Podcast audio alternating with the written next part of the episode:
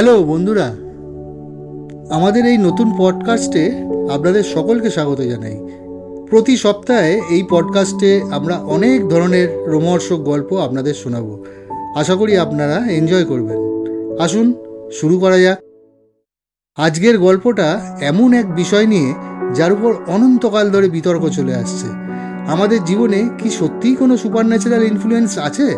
নাকি সব just plane coincidence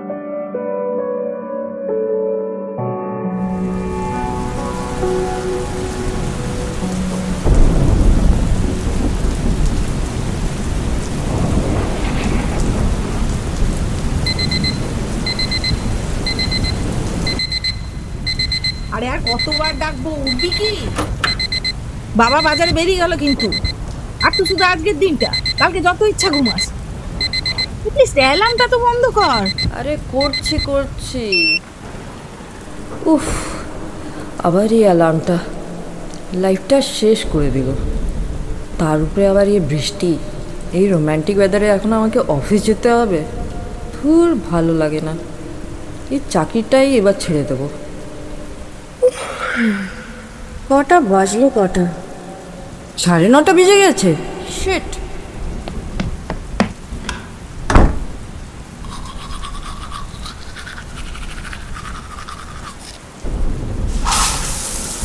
আবার আজকে লেট হবে। সেই অফিস গিয়ে আবার ম্যানেজার কাছে ছাড় খেতে হবে।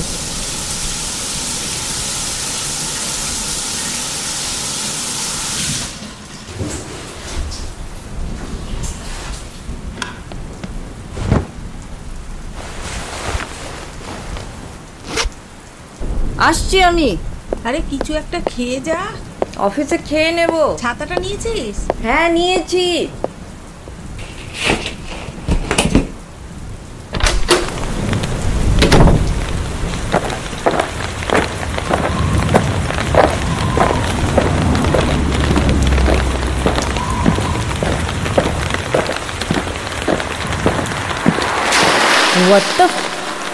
পুরো ভিজিয়ে দিয়ে চলে গেল। কানা মতো গাড়ি চালাচ্ছে। ইডিয়েট।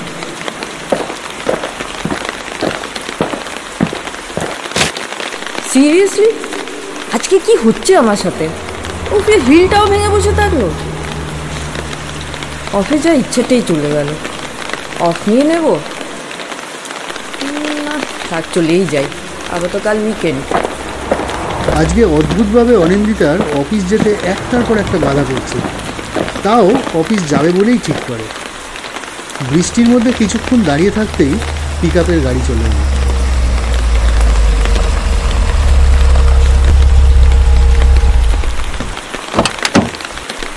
দূর আবার সেই পেছনের সিটেই বসতে হবে। তাও আবার রবির পাশে। হে আনু হোয়াটসঅ্যাপ সব ঠিক তো? Hey Ravi. Hi Anish hi Anindita looking great as always thanks আবার শুরু হয়ে গেল। সেম ওল্ড রবি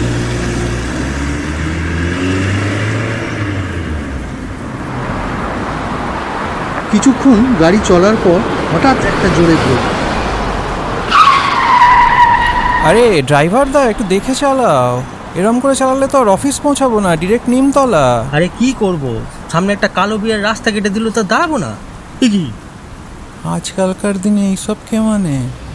চলো চলো দাদা। আমার অফিসে এমনি দেরি হয়ে গেছে।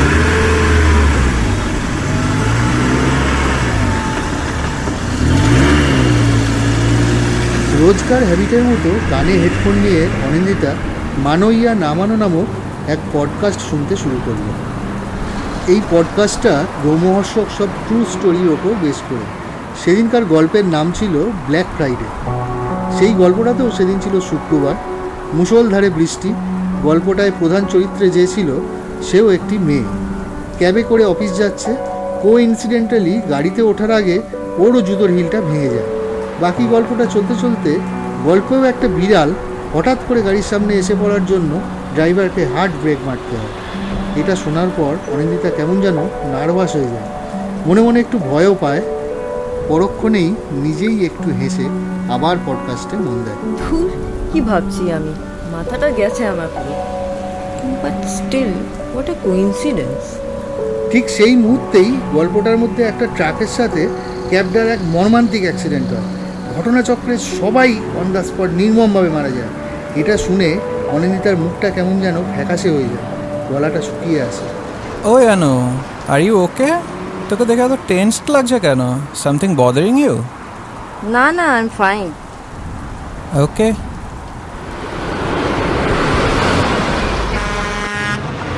driver তো দেখে দেখে দেখে।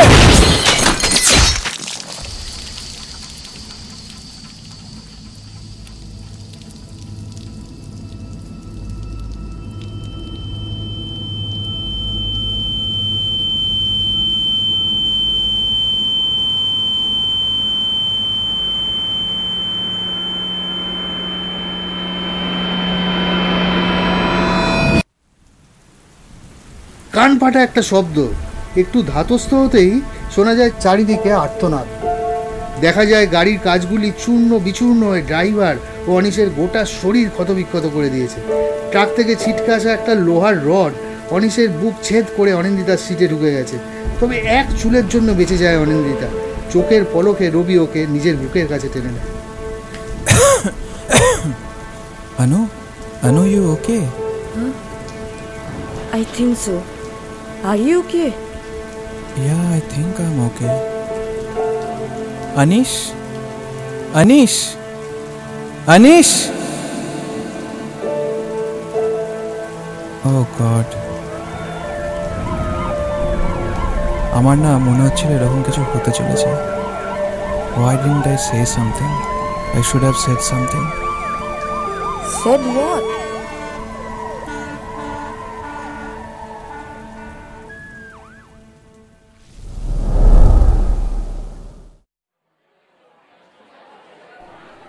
ঘটনার বেশ কিছুদিন পর হসপিটাল থেকে ছাড়া পেয়ে অফিসের ক্যাফেটেরিয়াতে দেখা করে রবি ও Anindita Hey Anu, how are you holding up? Still coping তোর কি অবস্থা সেম হিয়ার চোখের সামনে থেকে ওই ভয়াবহ দৃশ্যটা আর সরাতে পারছি না। আনিস অ্যান্ড ড্রাইভারদার রক্তাক্ত মৃত শরীর মাথায় ইমপ্রিন্ট হয়ে গেছে মনে হয় না এই স্মৃতি থেকে কোনোদিনও মুক্তি পাবো এনিওয়েজ অ্যাক্সিডেন্টের দিন আমি যখন বললাম যে আমার মনে হচ্ছিল যে এরকম কিছু হতে চলেছে that must have sounded crazy to you obviously I know তোর মাথায় কিছু কোয়েশ্চেন্স আছে। দ্য থিং ইজ এরকম সিমিলার ইনসিডেন্ট আমার লাইফে আগেও একবার হয়েছে। এটা অনেক বছর আগের ঘটনা। তখনও তুই এই অফিসে জয়েনই করিসনি। অ্যাজ ইউ নো কলকাতা আমার হোম টাউন নয়। আমি অ্যাকচুয়ালি বহরমপুর থেকে জবের জন্য কলকাতা এসে থাকতে শুরু করি। That was almost ten years back নতুন শহর, নতুন মানুষ। আমি জানতাম যে আমার অ্যাডজাস্ট করতে খানিক টাইম লাগবে। ইনিশিয়ালি আমি দমদমের কাছে নাগের বাজারে একটা শেয়ার ফ্ল্যাটে থাকার ব্যবস্থা করেছিলাম। ফ্ল্যাটমেট এক অনেক বড়লোক বাড়ির ছেলে ছিল। পার্ক স্ট্রিটে ওদের বিশাল নিজেদের বাড়ি, কিন্তু ফ্যামিলির সাথে ঠিক বনে না বলে এখানে এসে থাকতো। আর অনেক বন্ধু বান্ধব আসতো কমন রুমে ওদের আড্ডা, সিনেমা পার্টি হামেশাই চলতে থাকতো। আমি বেশিরভাগ আমার ফ্রি সময় আমার রুমেই কাটাতাম। কখনো মিউজিক শুনে বা কখনো আমার গিটার বাজিয়ে। ওর ফ্রেন্ডসদের মধ্যে কয়েকজন ছেলে মেয়ে আমার সাথে আলাপও করেছিল বাট খুবই রেয়ারলি ওদের সাথে কোনো ইন্টারাকশন হতো। অফিসেও যে আমার অনেক ফ্রেন্ডস ছিল, তাও বলা চলে না। জাস্ট দু তিনজনের সাথেই কথা হতো। অ্যাকচুয়ালি আমি নিজেও যে খুব একটা মিশুকে নই। অনেকেই এরকম আছে যারা হঠাৎ অচেনা মানুষদের সাথে আলাপ করে ফ্রেন্ডস বানিয়ে নেয়। বাট আমি ওদের দলে কোনোদিনই ছিলাম না। তাই এত মানুষের ভিড়ের মধ্যেও মাঝে মাঝে একা ফিল হতো। ওই সময় আমি রিয়েলাইজ করি যে কিছু মানুষ চিরকাল বন্ধু হয়েও অপরিচিত থেকে যায়। তেমনি আবার প্রতিদিনের অপরিচিত মানুষ হঠাৎ করে খুবই ক্লোজ ফ্রেন্ড হয়ে যায়। আর ওই বন্ধুত্ব হয়ে ওঠার মুহূর্তগুলো আমরা জীবনের শেষ দিন অবধি মনে রেখে দিই। তেমনই ফ্রেন্ডশিপ ছিল আমার আর রুহানার। রুহানা আমার থেকেও বেশি ইন্ট্রোভার্ট ছিল। ও আমার ফ্লোরেই ডিফারেন্ট ডিপার্টমেন্টে কাজ করতো। বাট ফার্স্ট আলাপ হয় অফিসের গাড়িতেই। গাড়িতে আমরা পাঁচজন যাতায়াত করতাম। অপূর্ব, আজহার আনিস রুহানা আর আমি। সবার সাথেই ওই মুখ চেনা ফর্মাল রিলেশন ছিল আমার। অপূর্ব, আজহার আর গাড়িতে উঠেই গল্প শুরু করে দিত। অফিস, বাড়ি, আড্ডা, সব নিয়ে। আর আমি আর রুহানা শুরু করতাম গল্প শোনা বাট ওদের না। ইনস্টেড আমরা অনেক ধরনের পডকাস্ট শুনতাম। এই পডকাস্টের কারণেই শুরু হয়েছিল আমাদের ফ্রেন্ডশিপ মোর ওভার আমাদের মুভি অ্যান্ড মিউজিক্যাল টেস্টও খুব সিমিলার ছিল।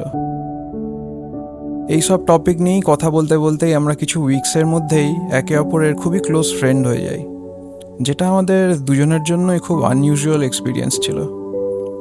ফর হোয়াট এভার রিজন আমাদের নিজেদের পার্সোনাল লাইফ নিয়েও শেয়ার করতে কোনো হেজিটেশন হতো না। টু বি কমপ্লিটলি অনেস্ট এরকম বড় শহরে লাইক মাইন্ডেড ফ্রেন্ডস পাওয়া খুব একটা ইজি নয়। এনিওয়েজ এইভাবেই কাটছিল দিনগুলো। একদিন প্রতিদিনের মতো গাড়িতে উঠে রুহানা অ্যান্ড বাকি সবার সাথে হাই হ্যালো সেরে নিয়ে কানে জাস্ট হেডফোনটা লাগিয়ে পডকাস্ট চালিয়ে চোখটা বন্ধ করলাম। সেদিনকার পডকাস্টটা ছিল একটা কলেজ স্টুডেন্টকে নিয়ে। ছেলেটা নিজের গ্রাম থেকে ডেলি প্যাসেঞ্জারি করতো। সারাদিন কলেজ তারপর রাত্রে বাড়ি ফিরে গ্রামে মা বাবার সাথে কথা বলে গান শুনতে শুনতে ঘুমিয়ে পড়া। গল্পটা শুনতে শুনতে মনে হচ্ছিল যেন নাম বদলে লেখক আমারই পাস্ট রুটিন নিয়ে গল্প লিখে দিয়েছে। মনে মনেই একটু হাসলাম যে তাও ভালো, কেউ তো আমাকে নিয়ে গল্প লিখছে। সে চায় কোইন্সিডেন্সই হোক না কেন। কিন্তু গন্ডগোলটা বাঁধলো এক অন্য জায়গায়। ওই দিন ছেলেটা লেট হয়ে গেছিল বলে বাসে না গিয়ে শাটল ধরে অফিস যাচ্ছিল। হাই স্পিডে গাড়ি চলতে চলতে হঠাৎ করে ওদের গাড়ির সামনে একজন বয়স্ক মানুষ এসে পড়েন। ড্রাইভারকে একদম বাজেভাবে খুবই জোরে ব্রেক মারতে হয়। অ্যান্ড এটা শোনার কিছুক্ষণের মধ্যেই অদ্ভুতভাবে আমাদের সাথেও সেম জিনিস হয়। আমাদের গাড়ি চলতে চলতে হঠাৎ করে গাড়ির সামনে একজন বয়স্ক মহিলা এসে পড়েন। ড্রাইভার সচেতন থাকার জন্য হালকার উপর দিয়েই বেরিয়ে যায়। শুধুমাত্র তাই নয়, আমাদের গাড়িটা ভিআইপিতে উঠতে উঠতেই একটা সিগন্যাল ব্রেক হয়ে যায়। ট্রাফিক পুলিশকে ফাইন দিয়ে গাড়ি ছাড়াতে হয়। ঠিক যে জিনিসটা হয়েছিল পডকাস্টের ছেলেটার সাথে। এগুলো শুনতে শুনতেই ভাবছি সো স্ট্রেঞ্জ এরকম একটার পর একটা কোইন্সিডেন্স মনটা যেন কেমন ভারী হয়ে যাচ্ছিল। এসব ভাবতে ভাবতেই পডকাস্টে ছেলেটার ক্যাবটা উল্টো দিক থেকে আসা একটা ফোর ও সেভেনের সাথে মারাত্মকভাবে অ্যাক্সিডেন্ট করে। এটা শোনার সাথে সাথেই আমার হাত পা যেন পুরো ঠান্ডা হয়ে যায়। আমি পডকাস্টটা বন্ধ করে দিয়ে হেডফোন দুটোকে খুলে ব্যাগের ভিতর ঢুকিয়ে নিয়ে চুপ করে বসে থাকি। এইদিকে আজহার, অপূর্ব আর আনিস ওয়ার্ল্ড কাপের নিউজ নিয়ে ব্যস্ত ছিল। ওদেরকে কিছু বলতেও পারছি না। বললেই বা কি, সবাই শুধু হাসাহাসি করবে। রুহানা ওইদিকে কানে হেডফোন লাগিয়ে পডকাস্ট শুনছে। আমি জাস্ট জানলা থেকে বাইরের দিকে তাকিয়ে বসে রইলাম। বাইরের রাস্তা দেখতে দেখতেই হঠাৎ করে আমার মনের আতঙ্কটা তিন গুণ বেড়ে গেল। এতক্ষণ আমাদের গাড়িটা ভিআইপিতে ডাবল বের উপর দিয়েই যাচ্ছিল। কিন্তু হঠাৎ করে রাস্তায় একটা সিভিক ভলেন্টিয়ারের হ্যান্ড সাইন দেখে আমাদেরকে ডাবল ওয়ে ছেড়ে একটা সিঙ্গেল ওয়ে রাস্তায় ঢুকতে হলো। সামনে গভর্নমেন্টের কাজ চলছে বলে রাস্তা ব্লক ছিল। আমি আর থাকতে না পেরে রুহানাকে ডেকে বলতে শুরু করলাম। ওকে বলতেই যাব, সেই সময়তেই হঠাৎ করে চমকে দিয়ে আমার ফোনটা বেজে উঠল। ঠিক যেমন ঘটেছিল পডকাস্টের ছেলেটার সাথে। কাঁপতে কাঁপতে কোনো রকমে ফোনটা রিসিভ করলাম। কিন্তু ফোনের ওইদিকে কে ছিল তার গলার আওয়াজ আর শোনা হয়নি আমার। তার আগেই একটা ভয়ঙ্কর শব্দ শুনতে পেলাম।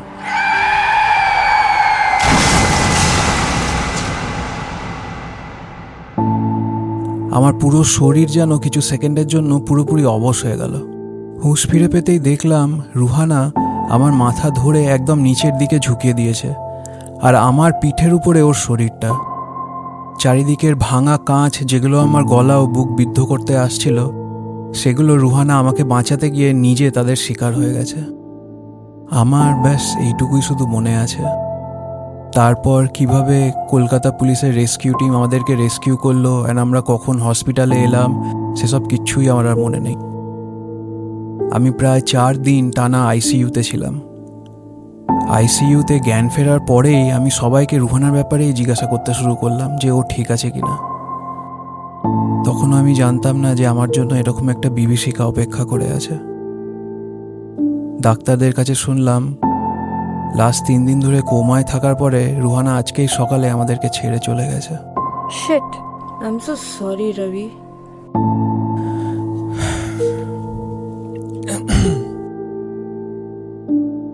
সেদিনকে অ্যাক্সিডেন্টের সময় আমার যেন মনে হলো তোকে যদি আমি নিজের দিকে টেনে নিই তাহলে হয়তো তুই বেঁচে যাবি।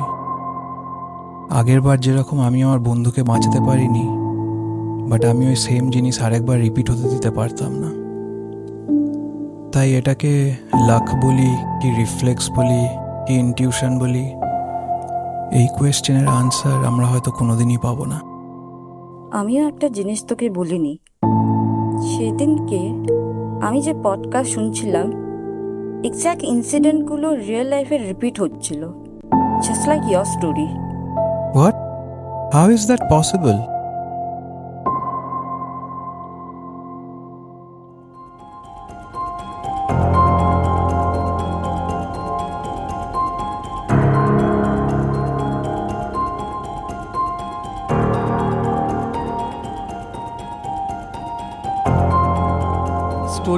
Sudip Roy narrated by Sushanta Mondal performed by Nishima Basanti Rahul Gaurav and Sudip.